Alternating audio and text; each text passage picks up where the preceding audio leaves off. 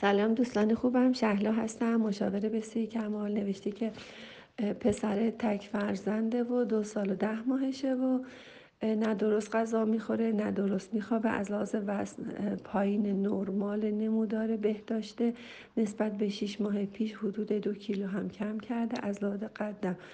استپ کرده و این در حالیه که البته تو این سن دیگه قدشون زیاد بلند نمیشه بعد از این.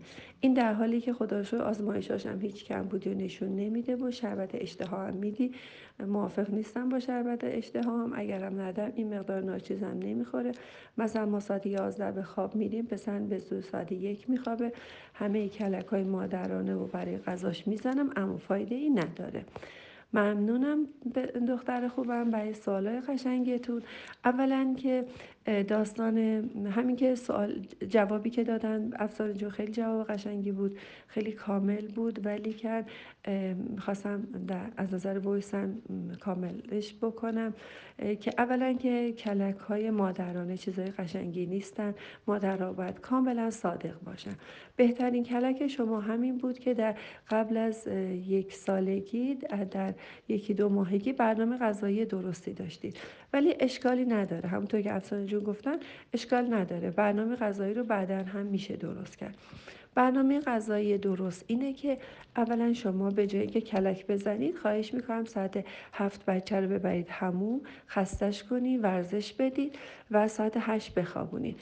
بچه حتما هشت باید بخوابه. بچه ای که هشت نمیخوابه این نشون میده که تمرکز نداره. بچهتون رو صدا نزنید. هی مرتب صداش نزنید.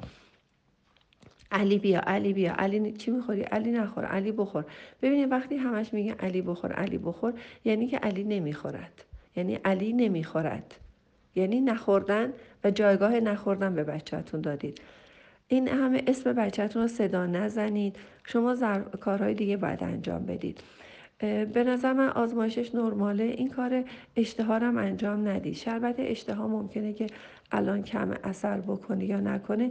بعدا آدمایی که تجربه نشون داده افرادی که از شربت اشتها استفاده کردن در بزرگسالی دچار یه آسیب های خیلی خیلی بیشتری و چاقی های عجیب غریب داشتن که واقعا این آدم های خیلی خیلی چاق رو که می‌بینید بالای 100 کیلو اینها این اوورویت ها اینا تو بچگی اکثرا سوال کنین شربت اشتها بهشون دادن که دیگه هیچ وقت نمی‌تونه این گشاد می‌کنه معده رو و خیلی قشنگ نیست. به نظر من اینم ترک بکنین خواهش می‌کنم.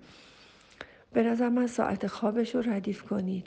به جای کلک ساعت یازده نخوابید. همتون ساعت هشت بخوابید و ساعت هشت به بعد حق نداری خودت هم چیزی بخوری خواهش می‌کنم خودت هم چیزی نخور. به غذا به بچه ها میان وعده ندید. من مخالف میان وعده هستم. بچه ها یک بار باید غذا رو بخورن و جمع بشه. خب بی خورده به غذا خوردنشون خیلی گیر ندید ولی غذاها رو هر جور شده بخورونید. هر جور شده. گفتم جلو دست بچه نذارید. بچه واقعا داستان غذا خوردن بچه ها خیلی کار مشکلیه. فقط معدود افرادی خانواده هایی هستن که بچه هاشون خوب غذا می‌خورن. اونم اینجا نگم چطور خانواده هایی هستن خیلی بهتره. یکی از موردش خانواده های خیلی خیلی پرجمعیت هست. که مثلا چند تا بچه دارن و همه با هم دور میز هستن و مادر هم همه جور غذایی می‌خوره. نمیگه این ترشه اون شیرینه اصلا به غذا گیر نمیدن. و خانواده هایی هستن که خیلی دست جمعی دور هم میشینن و می‌خورن. بله اتفاق میفته. یا بالاخره یا هیچ گونه ای آدم های ایرادگیری نسبت به غذا نیستن. غذاهایی که دوست داره یا صورت آبکی بده بخوره. احتمالا شیر می‌خوره. احتمالا وسط غذا داستان شیر و اینا هست. بین غذا هیچ چیزی غیر از آب دم دستتون نباشه. روی میزها هیچ گونه خوراکی نباشه. و بچه فقط غذا میارید به سرش رو باید گرم کنید.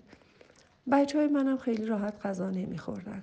ولی هیچ وقت قرص اشتها و شربت اشتها چیزی ندادیم. به قد و وزنش هم گیر ندید. بعد از دو سالگی دیگه بچه دیگه خیلی وزن قد و وزنش زیاد نمیشه. اصلا بعد از یک سالگی زیاد نمیشه. همه اضافه وزنها افزایش سلولی در یک سال اول زندگیه. خیلی گیر ندید. به قد و وزنش به نظر من این بیشتر بهش حقارت میده. به نظر من خیلی راحت. هشت شب اصلا چراغا خاموش باشه تلویزیونم نباشه. بعد ببینم می‌تونی هشت شب همه بخوابید؟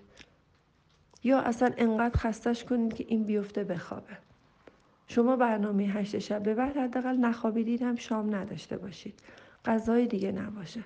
غذا نباشه بچه از این ورم میاد تا لنگ ظهر میخوابه صبح زودم بیدار نمیشن و بعدا تو مدرسه دچار مشکل میشن. به نظرم همون بهترین راه حلش شب خسته کردن همون بردن و خوابوندن بچه است. این تو این سن مهمترین موردش دستشوییشه. شما از نظر دستشویی چه حرکاتی انجام دادید؟ شاید و سپاسگزار باشید.